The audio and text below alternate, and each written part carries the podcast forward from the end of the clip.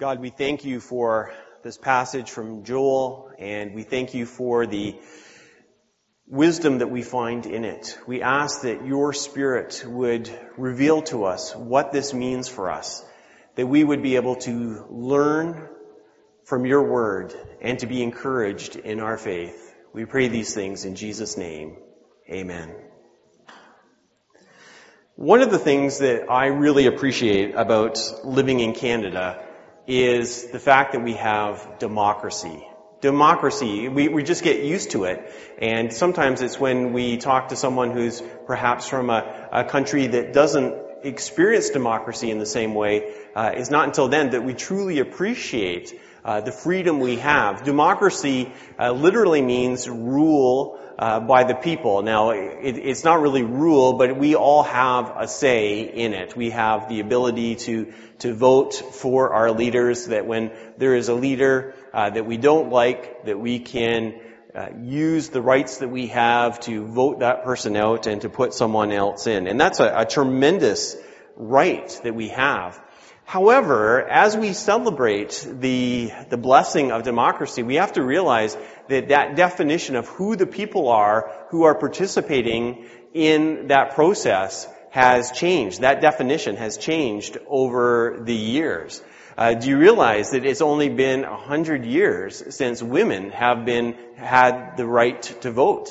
That the the people, the rule of the people, were considered to be the men and not the women. That's only been uh, a uh, hundred years. Did you know in Canada that it was only 1960 when First Nations people were allowed to vote? 1960. Many of you remember 1960. Uh, can you imagine that uh, for so long, uh, people of First Nations were not allowed to vote in Canada? Unfortunately, this is a part of the democratic tradition. Uh, democracy was was basically uh, invented in ancient Athens in Greece, and uh, people look to the uh, the invention of of democracy back then and think, wow, that was great. You know, they were so ahead of their time to be thinking of democracy, but they had a very specific definition of who the people were who could participate in this process. And again, it was all men uh, who were allowed. You had to be a, a free man and you also had to be a man who was born uh, in that city. So even someone as great as Aristotle could never participate in the politics of Athens, even though he lived there for so long, because he was always looked at as a foreigner. And you also had to own land as well. There was all kinds of things there. So the, the actual percentage of people, of the people, who were allowed to participate in democracy was very small. Now, why am I bringing this up? You didn't come here for a history lesson. Why do we even want to talk about this? Well, I want to talk about this in the sense of our participation in what God does. That there is a way in which there is democracy. Again, not the rule of the people, but the participation of the people. But that has looked different over the centuries. When we go to the Old Testament, we see there was definitely a hierarchy that uh, of the 12 tribes of Israel, there was one tribe, the tribe of Levi, that had the rights to participate in the ministry within the temple. And of that tribe of Levi, there was one family, the descendants of Aaron, the brother of Moses, who were allowed to be the priests who would offer the sacrifices. And there was also other hierarchies going on. There was only certain people who were the prophets. We have a relatively small group of people over the centuries who were considered to be prophets, who could speak authoritatively for God. Even the, the building of the temple uh, demonstrated that there was this hierarchy. On, on the uh, the farthest part away from the Holy of Holies, you had the, the court of the Gentiles, the non-Jews, and they were only allowed to go up to a certain place. And there was a wall, and there was a sign saying, if they go beyond this point, it is the death penalty. And then the next section would be for Jewish women. Jewish women were uh, allowed to go a little bit farther than the Gentiles. And then the next section would be for the Jewish men because they were considered to be holier than the Jewish women, so they could get a little bit closer. And then the Levites could get a little bit closer. And then the priests could get a little bit closer. And then there was one spot that only the high priest could go into. And so you can see everything was about differentiating uh, who people were. Now, I am not saying that to to criticize Israel. Uh, they were following the rules that they had and the guidance that God had given them, and we now live in a different era. So it's not about saying that the church is better, but the church ideally should be a place where there isn't this hierarchy, where we're not saying that there are certain people who can participate more than those others. There is actually a very clear definition of, of who is in and who gets to participate in the work of God. And that definition is the Holy Spirit. The Holy Spirit chooses who gets to do that. If the person receives the Holy Spirit, that is demonstration that they are participating in God's work. And Joel is going to give us some really helpful understanding of what that looks like. So Joel is a part of what's called the minor prophets. Now, minor prophets doesn't mean uh, that uh, they are unimportant. In fact, the, the minor prophets are quite deep. Minor prophets, deep. See, it's Father's Day, so I felt like I had to do a dad joke there. It, it failed miserably, but that's, you know, it's Father's Day and that's my right, uh, my democratic right to be able to, to do that. So the minor prophets, the reason why they're called that is there's this group of 12 prophets who are smaller in length compared to the, uh, what's called the major prophets, which are uh, Isaiah, and Jeremiah and Ezekiel. Those those books are much bigger, and uh, these uh, other uh, 12 are smaller. In fact, when you add them all up, they end up being about the same size as those major prophets. And so there's all kinds of great things in the minor prophets. We're going to be spending uh, next uh, number of weeks uh, going through the minor prophets. There's incredible stuff here. But Joel, in his prophecy here, gives a very radical prophecy. It is really amazing what he says here. So the, the first part of it that's radical is that the Holy Spirit would be poured out more generally. So at this point, it is the prophets who are receiving the Holy Spirit. There's a, a few cases in the Old Testament where, uh, like a carpenter or someone else working on the, the temple receives the Holy Spirit. But in general, it is a pretty small group of men who are prophets. Uh, there are a few women who, who uh, receive the Holy Spirit as prophetesses as well, but not very many. And it, he is saying that it's going to go beyond that. So that's radical by itself. But he doesn't leave it there. He specifies who it is that is going to receive the Holy Spirit. It's going to be men and women. It's going to be old and young. It's going to be rich and poor.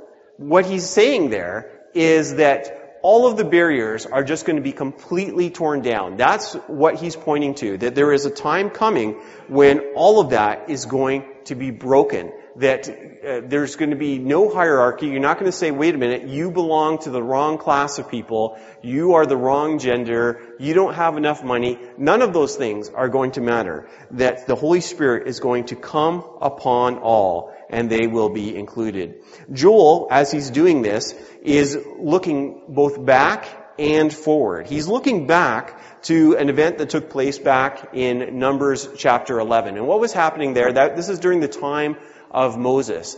And uh, what is happening is there's a, a couple of uh, guys who uh, the Holy Spirit comes upon them and they begin to prophesy. And Joshua is Moses' right hand man, and he really is loyal to Moses, loyal to a fault. And he is upset that these guys are prophesying because Moses is the prophet. He is the great prophet. And Joshua just wants to, wants all the glory to go to Moses. And so it really bothers him that these two fellows are prophesying by the power of the Spirit. And Moses says to him, like, don't, don't be jealous on my account. Like, don't Think about this. I want to see this happen. This is great. I, I wish there was, uh, all of the people would receive the Holy Spirit and all the people would begin to prophesy. And Moses' wish is exactly what Joel is talking about. But this is not just some kind of mysterious prophecy that'll happen in the unknown future. It actually has a fulfillment. And the fulfillment is in Acts chapter 2. And Acts chapter 2 takes place uh, after the death of Jesus, after the resurrection of Jesus, and Jesus now has ascended to heaven. He's at the right hand of the Father.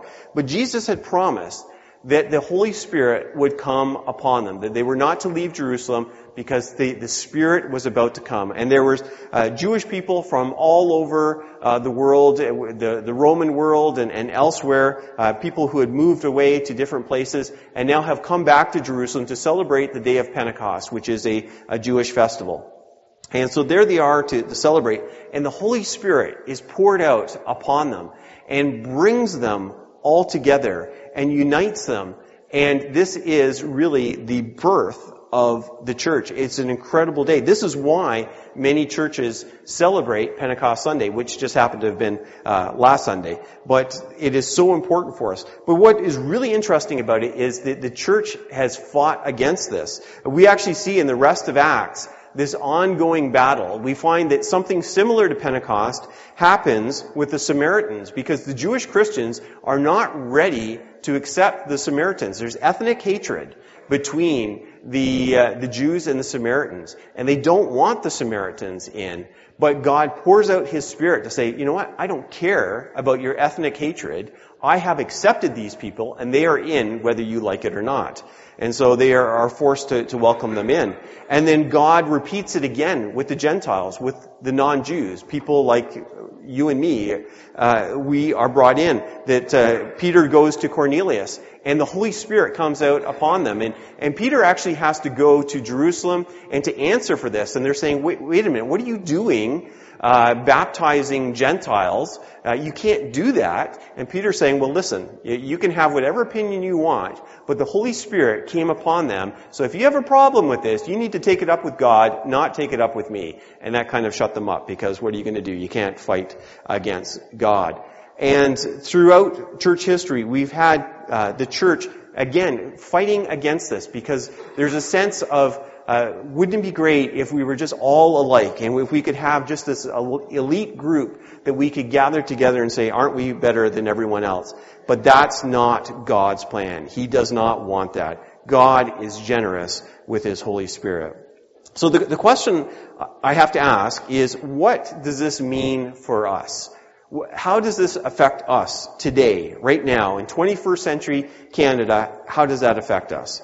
Well, when we look at this, we might think, well, okay, uh, if this has happened, if this has already taken place, uh, then we should be having lots of prophecies going on, and uh, we should have lots of dreams and visions and, and so on. And uh, we we could talk about that. And you know, there's a, uh, I actually had a dream once that really felt to me like it was prophetic, like God was preparing me for something that was coming on. It was such a clear dream. Uh, I can't prove it, but you know, I believe that God speaks in that way. But the thing we have to realize that prophecy in the Old Testament most often was not about predicting the future. It wasn't about saying on this uh, date this is going to happen. Uh, that's not usually what happened. Prophecy in the Old Testament most of the time was saying our God is a holy God and we are not following Him the way that we are supposed to. So we need to get our act together and come back to God in obedience. That's the general message of the prophets. And the Holy Spirit enables us to do that. So it doesn't have to be flashy and this uh, weird thing going on. Uh, it can be something very, very simple. But the focus of what Joel is going on about here is not so much what they will do, but who will do it. That's really the radical part of it.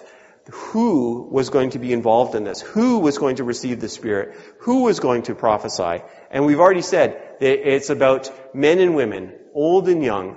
It's about rich and poor, all together prophesying.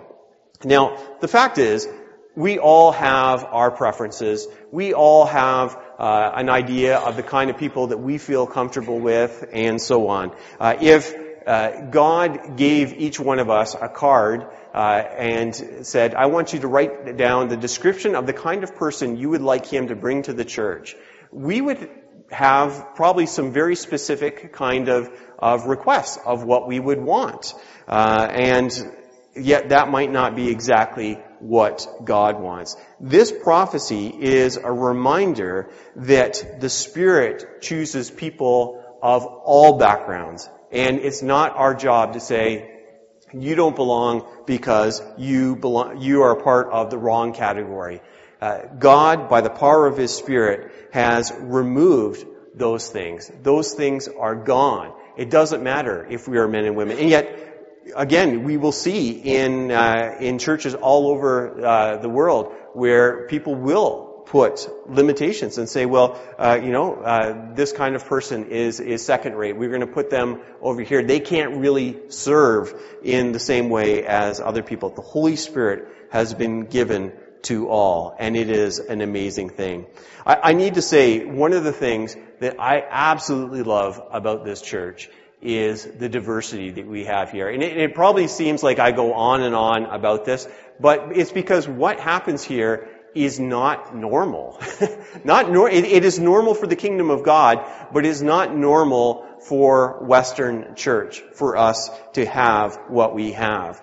Uh, there is an amazing diversity in terms of ages uh, that is found here. Uh, there is an amazing diversity uh, among uh, among the genders. There is amazing diversity within ethnic groups uh, and cultures. There's amazing diversity when it comes to ability. Uh, it's just all over the place. There is diversity. This is what God is, is doing in this place. And I have mentioned before that there are huge churches uh, all over the world who are trying to have what we have in our little Queen Street Baptist Church here. This is the goal that many people have. That's not to say we are perfect.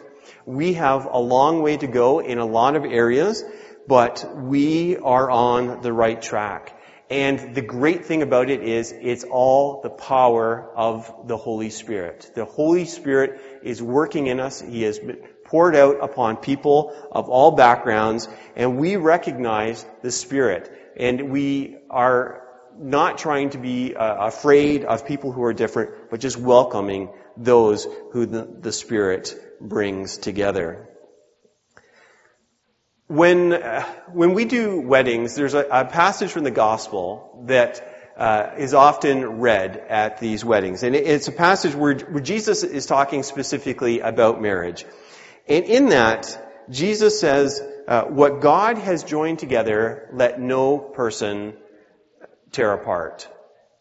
And that's specifically about weddings, right? It's supposed to be about a marriage. If God joins a, a man and woman in marriage, then we are, uh, humans should not break that apart.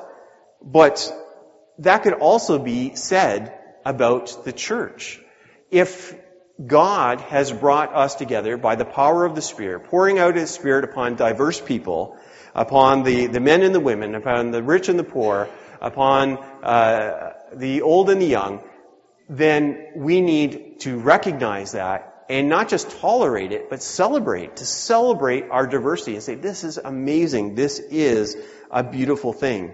Barriers have come down. Now, I understand. I've been to enough churches to know that there is a regular impulse to rebuild those barriers, to feel superior in some way by saying that this group is in and this group is out.